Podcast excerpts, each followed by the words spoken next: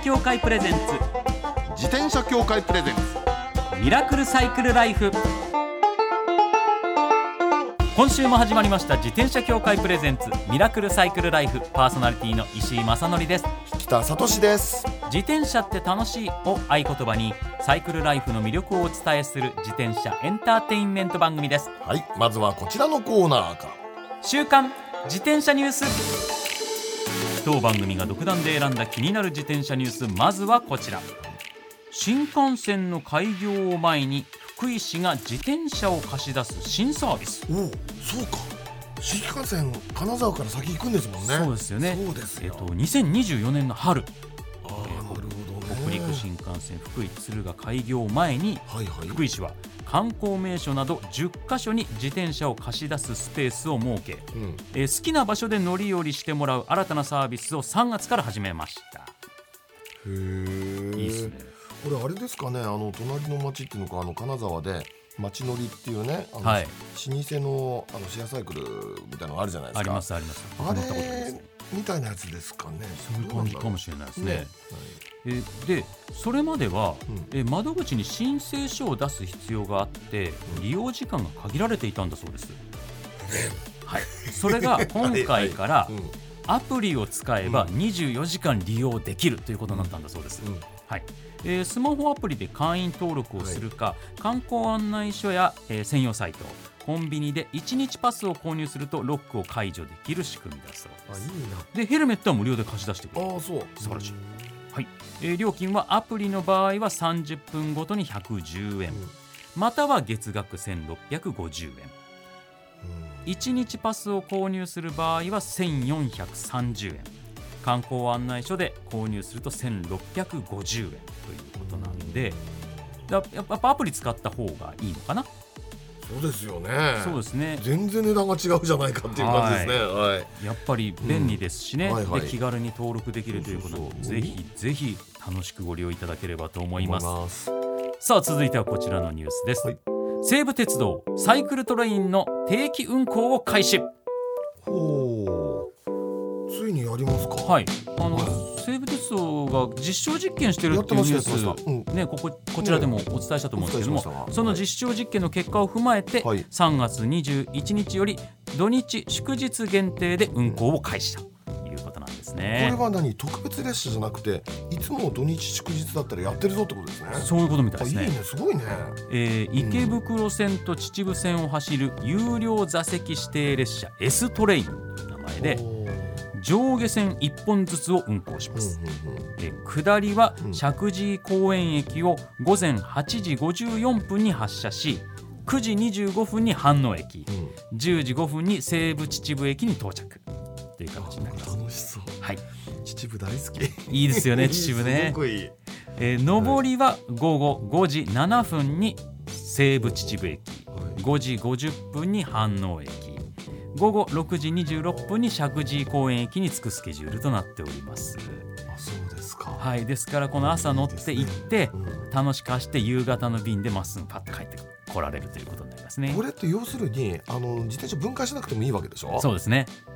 すごくいい。いやめっちゃ。特にね帰りがいいんですよそうなんですよね。ね帰りはやっぱ疲れてますからね。そうそうそうもうそのままホイッと乗っけられるっていうのはすごくいいからね、あそそうなんです。う、うん、で利用するには利用日の14日前から前日までにスマホでこちらもスマホですね、うん。スマホで利用できるデジタルチケットサービスで切符を購入。はい。料金は片道で大人1800円小学生以下が900円。え運賃のほか座席指定料金と自転車1台分の持ち込み料金が含まれているということなんでこの1800円の中にってことですね。そうですね。だからそう考えるとその高い感じしないですよね別に、はい。一部まででしょ？そうなんですよ。これやっぱ秩父最高っすからね。最高です。私も大好きです。はい、僕も大好きなんです。これ皆様ぜひとも利用していただきたいです。以上週刊自転車ニュースでした。この後はゲストコーナー慶應義塾大学経済学部教授で中国の自転車事情に詳しい駒形哲也さんです。自転車協会プレゼンツミラクルサイクルライフ。この番組は自転車協会の提供でお送りします自転車協会からのお知らせです。街ではライト自体がついていない自転車やブレーキをかけてもちゃんと止まらない自転車を多く見かけます。これって安全面から考えるととても怖いですよね。そこでみんなが安全な自転車に乗れるよう自転車協会では自転車安全基準を定めました。そしてその基準に適合した自転車にだけ貼られるのが BAA マークなんです。自転車活用推進法のベースになっている交通政策基本計画では BAA マーク自転車の普及を推進することも謳われています。つまり BAA マークは国も認めた自転車の安全安心の目印ということですね。自転車をお買い求めの際は BAA マークが貼ってあるかぜひチェックしてみてください。BAA マーク自転車で交通ルールを守って安全安心なサイクルライフを。BAA マークについての詳しい情報は自転車協会 BAA のウェブサイトまで。今日のゲストはリモートでのご出演です。慶応義塾大学経済学部教授の駒形哲也さんです。よろしくお願いいたします。よろしくお願いします。あの駒形でございます。よろしくお願いいたします。よろしくお願いいたします。駒形先生はね、はい、私はね実は今日初めてお会いするんですけど、はい、前々からよく知ってるんですよ。お、それはなぜでしょう？いろんなね駒形先生の書かれた自転車と中国に関する論文がありましてね。はい。たくさん引用させていただいたというね。本当にもう駒形先生のもうご著書論文を読んで私は勉強して、えー、ここまで来ましたというそんな感じでございます。改めてよろしくお願いいたします。ますえ駒形哲也さんは1965年のお生まれです。研究テーマは中国の経済体制に関する研究。そして日本における自転車の活用と自転車産業の今後の可能性を探る研究。2月には現代日本の自転車産業と社会という著書を出されています、はい、これもね今僕らの手元にもありますけど。あります。すごい。いや体調分厚さはい、と内容充実した内容なんですけれども特にやっぱり今プロフィールとしてご紹介させていただきました通り専門である中国ですねのそちらの方の自転車事情をちょっと早速教えていただければと思います。はい。あの、中、中国と言いますか、まあ、中華人民共和国ですけれども、まあ、70年前に、まあ、国ができて、そこから計画経済をやったり、それから市場経済やったりをずっとやってきたんですけれども、まあ、とにかく人が多くてですね、公共交通手段の整備がなかなか追いついてきませんでした。はい。ですから、まあ、ずっとその自転車っていうのが都市交通の、まあ、手段になってきて、ですから、まあ、広い道では、きちんとですね、あの、自転車専用のレーンが確保されてきましたし、まあ、私も見たことありますけれども、まあ、少し前の状況でしたら、あの、自転車の専用レーンの方が自動車の走行レーンよりも広いっていうところもあるぐらいでした。で、まあ、その中国の、はい。中国の自転車の使われ方はもちろん日本と似てるんですけれども、まあ、実用っていうんですか、あの、移動や運搬手段っていうのが中心で、まあ、それがずっと変わってないっていうのもどうもやはり日本と似たような感じがあります。それでまあ、あの、マイカード、マイカーブームでものすごく自動車普及しましたけれども、それでも、まあ日本と非常に大きく違うのは、まあ日本ではですね、自転車が邪魔者扱いされて、歩道に乗せられたり、また車道に帰れなんていうことあるんですけれども、ところがまあ中国では各都市でですね、まあ行政が自転車は重要な交通手段なんだということで、まあしっかりとその交通手段の中に位置づけていると。ですからまあ自転車レーンが未だにたあの非常にじゅあの十分確保されているというところになっています。やはりこう日本の場合だと車とか、うん。まあ、タクシーバス電車とか、公共交通機関があって歩行者と自転車があるみたいな、なんかそこに線引きがある感じですけどやっぱり中国の方はちゃんともうバスとか電車とかタクシーとかそういったものと一緒に自転車自転車があってそれとは別に歩行者がいる。なんかそういう意識の違いがあるんですかね？そうですね。ですから、まあ、事実よって言いますか、もう、あの、意図しないんですけれども、はいもう、昔からマースっていうんですかね、はいはいはい。あるいはまあ実現しちゃってるっていうのが、まあ、あの、結果としてなんですけども、中国の姿だと思います。このあたり、やっぱり私たちもはい、ヒントにしないといけないのかなというふうに思います。はい。あのマスっていうのは、あの、えー IT を使って、あの、公共交通手段を効率的に結びつけて、効率的に移動ができるようにするっていう、うん。そういう、まあ、あの、仕組みを意味してるんですけれども、まあ、それが中国では、まあ、勝手に実現しつつはしてきているというような感じがしています。だからもともとラストワンマイルに当たる自転車が最初からあったっていう感じですかね。ですね。ではい。今もなんか電動アシストじゃなくて電動自転車って多いじゃないですか。あれどどどんなくくりになってるのやらっていうのがね。以前はなんかあの屋根とかつけちゃってミニカーじゃねえかみたいなのも普通に走ったりしたんですよ。で今もそうですか？はい、今でもあのフル電動で走れる二輪車、三輪車、はいはい。まあ、ひどいのになると四輪車になっちゃうんですけどはいはいも、それがまあ軽車両としてあの無免許で乗れるようになっていますので、あのまあ、実質的には電動スクーターですけれども、電動自転車っていうふうに強引にくくられているものが、まあ、年間3000、4000万台、中国で販売されているというような状況です。うわ。はい。でちょっとお話、ん。ここからつながっていくんですけど、はい。中国の自転車事情を語る上で外せないのがシェアサイクル。これですよね。この番組でも何度も取り上げてるんですけれども、その今回あの出版されたこちらの「現代日本の自転車産業と社会」という本にも、中国と日本の自転車産業についてトリビア的なお話があるんですよね。はい。はい、そうですね。まあ、その中国のシェアサイクルって、まあ、2017、8年ぐらいですね、まあ、ほぼゼロから一千数百万台に拡大したんですけれども、特にその普及したその頃ですね、中国のシェアサイクル用の自転車の4割かそれ以上ですね、はい私もまあ現場で見てきましたけれども、実はその日本の老舗の中小ブレーキメーカーのブレーキがついていたんです。でもちろんこれ、あの日本からの輸出ではなくて、まあ、このメーカーの中国のまあ工場ではあるんですけれども、それにしても、日本の中小企業がここまでやるのかっていうことで、非常に興味深く見ました。で、れこのメーカはい。ーこのメメーカーっていうのはあの、90年代の前半に中国にまあ出ていって、で、実はその、シェア自転車の前にも、今お話が出てたあのフル電動の電動自転車が中国で急激に普及した時もですね、電動自転車のブレーキ供給で中国市場のやっぱり4割を占めるっていうので、まあ、中国ではちょっと知られた企業なんですね。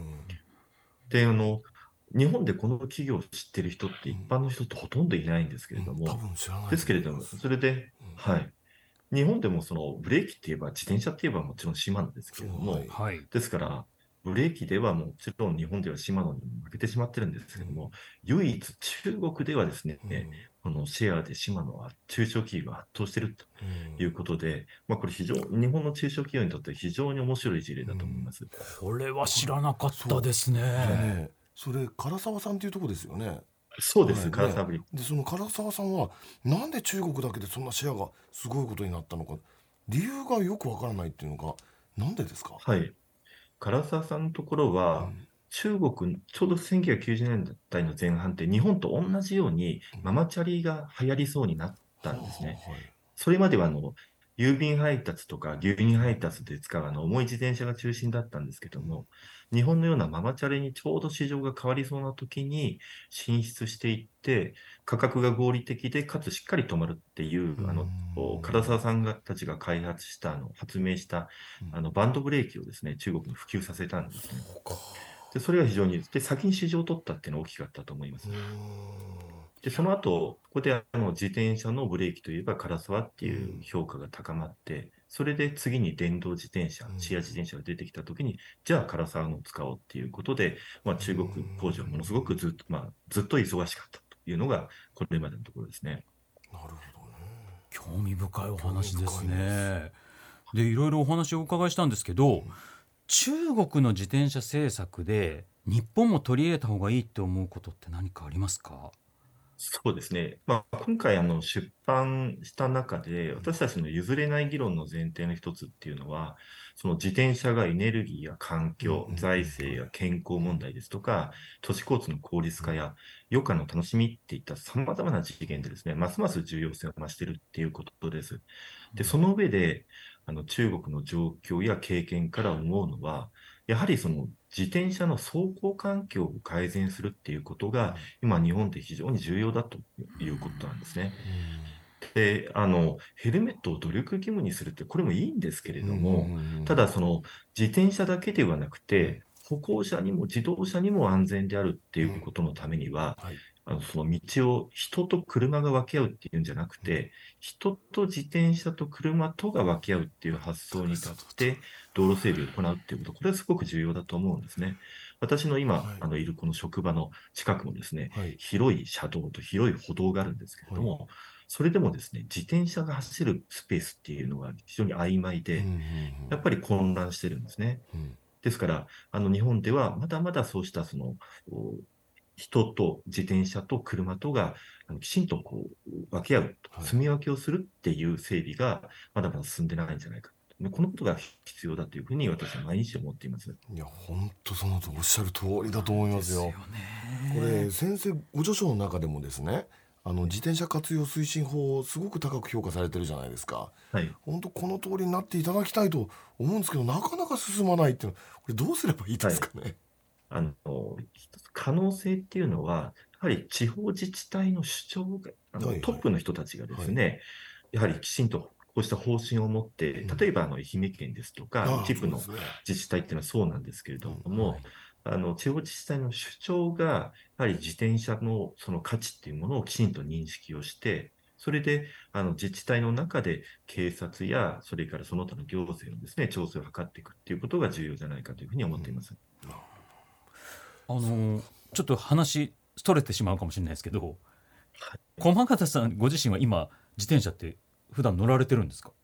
あ、はい。えっと、私はですね、あの、まあ、高校生の時はですね、安い労働者に乗ってたんですけども、まあ、十数年前に、まずそのパナソニックのハリアを買ってですね、初めて電動アシストに乗って、で、今はあの、小さい娘を乗せるために、あの、パナソニックのこの製の電動アシストのギュッとくるむってやつですけども、それに、えー乗っています。あの、電動アシストってあの、ペダルを踏み込んだ時のクッとモーターが起動して楽になる感覚ってとたまらなく楽しいんですね。ですから今日私、あの、ここに出演させていただいて一番あの伝えたいことって実はこのことだったんですね。あの、電動アシストのペダル踏み込んでモーターが起動するときのあの感覚ですね。これをですね、ぜひ、あの、一人でも多くの方に、え感じていただきたくて、私、あの、まあ普通の自転車だとありえないんですけど、上り坂が前に来るとワクワクするんですね。ですから、あの、もう電動アシストから一般車にはもう戻れないっていうような感じですね。はい、電動アシスト自転車ってもともとやはり、まあ、あの子供とですね、あの天気がいい時に出かけて、それからまあただ走るだけでですね、あの楽しめるっていう素晴らしい乗り物だと思うんですね。そうですね。はい。で中国のようなそのフル電動自転車とか、はい、それからまあ日本でも出てきてますけれども、電動キックボードみたいにフル電動でただ移動するだけっていうものでは得られないような、まあ、移動とそれからその時に一緒に楽しむっていうようなことが、まあ、同時に達成できるので、まあ、私にとってやっぱり生活必需品と言ってもいいと思います。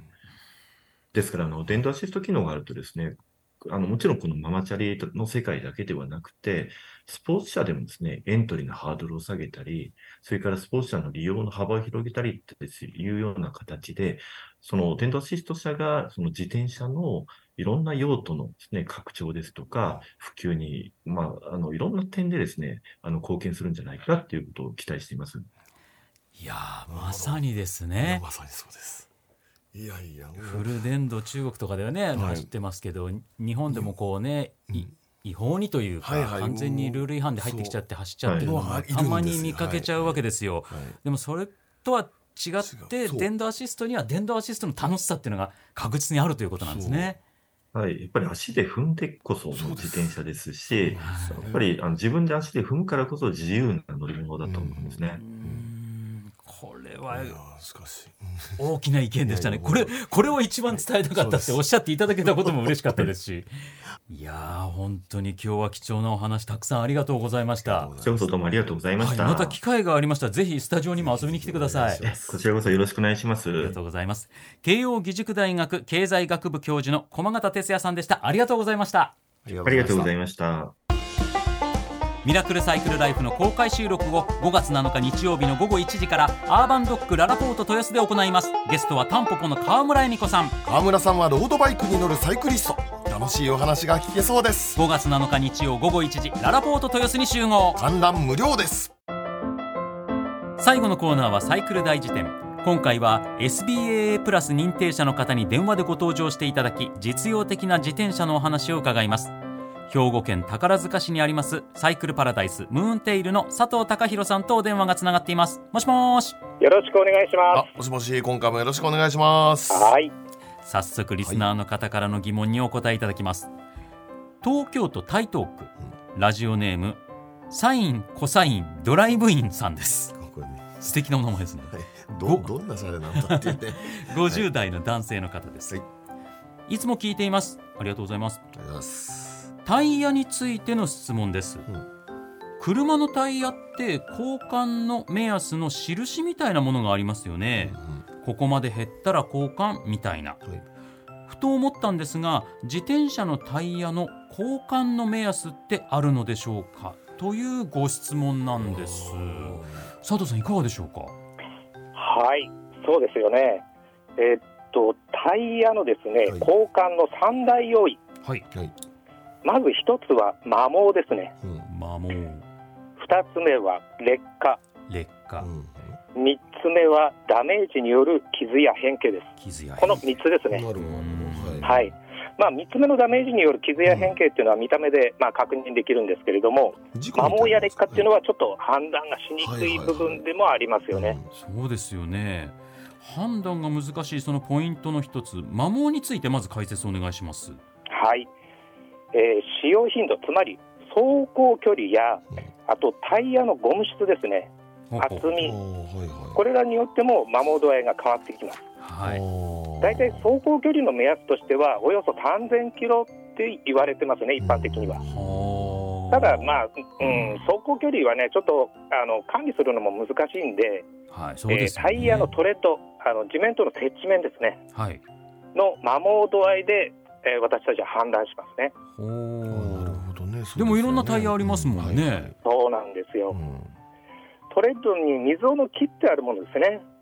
とか、ブロックタイヤのような場合あは、溝がなくなる前か、ブロックが擦り切れる前には必ず交換します。そうですねこれは分かりやすいんですよねそうなんですよ。あと、ロードうんバイクのタイヤありますよね。あれ、スリックですよね。はいはいツルツルですよね。例えば23とか28うんの細身のタイヤであれば、はい。トレッドのセンター部分にできるこう平らな面がで削れてできてくるんですよね。はいはいはい。であー。私たちは大体それが10ミリぐらいになったら、もうあ交換時期だなっていうふうに決めてます。なるほど。そのタイヤが地面に設置してるところはずっと走ってるとだんだんそこがそうなんです削れよ。てきて平らになっていくわけですね。そうなんですよ。ちょっと少しずつ太くなっていくっていう。その平らな面がうん。ねそうですね。は。ははは。それが10ミリ程度になったら交換と。ええただ最悪ですね、はい。トレードセンターにケーシング、いわゆるそのなんていうんですかタイヤの基盤となるそのナイロンの糸のみたいみたいなものがあるんですよ。うんそれがね出てきちゃうと、まあこれはちょっとアウトなんですけれども、それ怖いですね。これで交換想像しても怖いですね。結構あるんで気すよねがついたら出てるっていうのは私でもあります。ありますよねはいあります。そう気をつけなきゃですね。あともう一つ劣化ですね。劣化についても解説お願いします。劣化も、まあ、保管の仕方であったりあのタイヤに負担をかけると、まあ、劣化の進み方も違ってきますね。はい。大体これも一般的に言われる使用年数は2年から3年って言われてます。あこれはあれですか？紫外線で劣化するとかそういう？そうですね。んはいはい。はい、やっぱりそうか、ま見た目の判断としては、タイヤの表面が乾燥してくるんですよね。うん。油気がなくなってくる。であと細かな亀裂が出てくる。わかりこれ出てきたら、まあ、交換の目安ではありますね。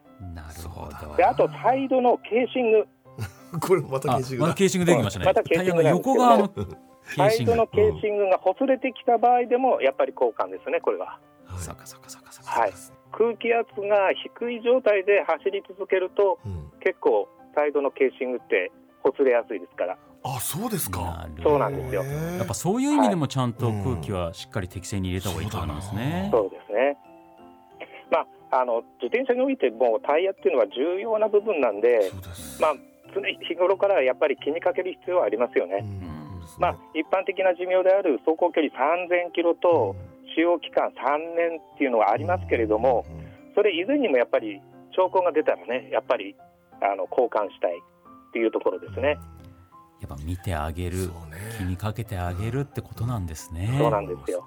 ごめんなさい。佐藤さんねこれだけちょっと聞きたいんですけどはい、あのねタイヤって値段差がすごくあるじゃないですか、はい、で高級なのをずっとつけてるのとそうなんですよ。まだいあの安いやつをホイホイ交換するのどっちがいいですかねこれ。あのね、うん。こう考えてもらったらいいと思うんですけど、うん。高級なやつっていうのはパフォーマンスを出すための値段なんですよ。ほですから、うん。まあ、高級な例えばロードバイクのタイヤに限って言いますと、高級なタイヤであるほどうん。薄いです。やはりそうか。そうです。つまり軽量に作るんで、ですよね。でそうです。転がり抵抗も軽いうん。ように作ってあるんです。ですから、まあ、通常同じように使っても、はい。高いタイヤの方がうん。摩耗は早い。そうか。だから耐久性に振ってるわけじゃないってことですもんね。そうですうね。んですからパフォーマンスを考えるとまたタイヤの寿命って変わってくるんですけれども、はい、あそこら辺ねロードバイクを始めたばかりの方とかはねもしかしたらわからない面も多いかもしれないんでぜひぜひ参考になさってください、はい。佐藤さん今回もありがとうございました。はい、またよろしくお願いいたします。はいありがはい、とうございました。こちらこ以上サイクル大辞典でした転車協会からのお知らせです。スポーツ用自転車の場合きめ細かいメンテナンスも必要ですね。だからしっかりとした技量や知識を持ったスタッフのいるお店でお買い求めいただくことがとても大切なんです。そこで誕生したのが SBAA プラスです。この SBAA プラスとは一定の実務経験と十分な技量を持ち自転車協会主催の試験に合格した販売者の方にだけ認定されます。今回制度が一部改正になり認定者にスポーツ用自転車安全整備基準に基づいた整備を受けてもらうと SBAA プラスマークを貼ってもらうことができます。だから SBAA プラスマークはしっかりとしたメンテナンスを行った安全安心の証と言えます。SBAA プラス認定者のいるお店でメンテナンスを受けて快適なサイクルライフをお楽しみください。SBAA プラスについての詳しい情報は自転車協会 SBAA ホームページ SBAA-bicycle.com まで。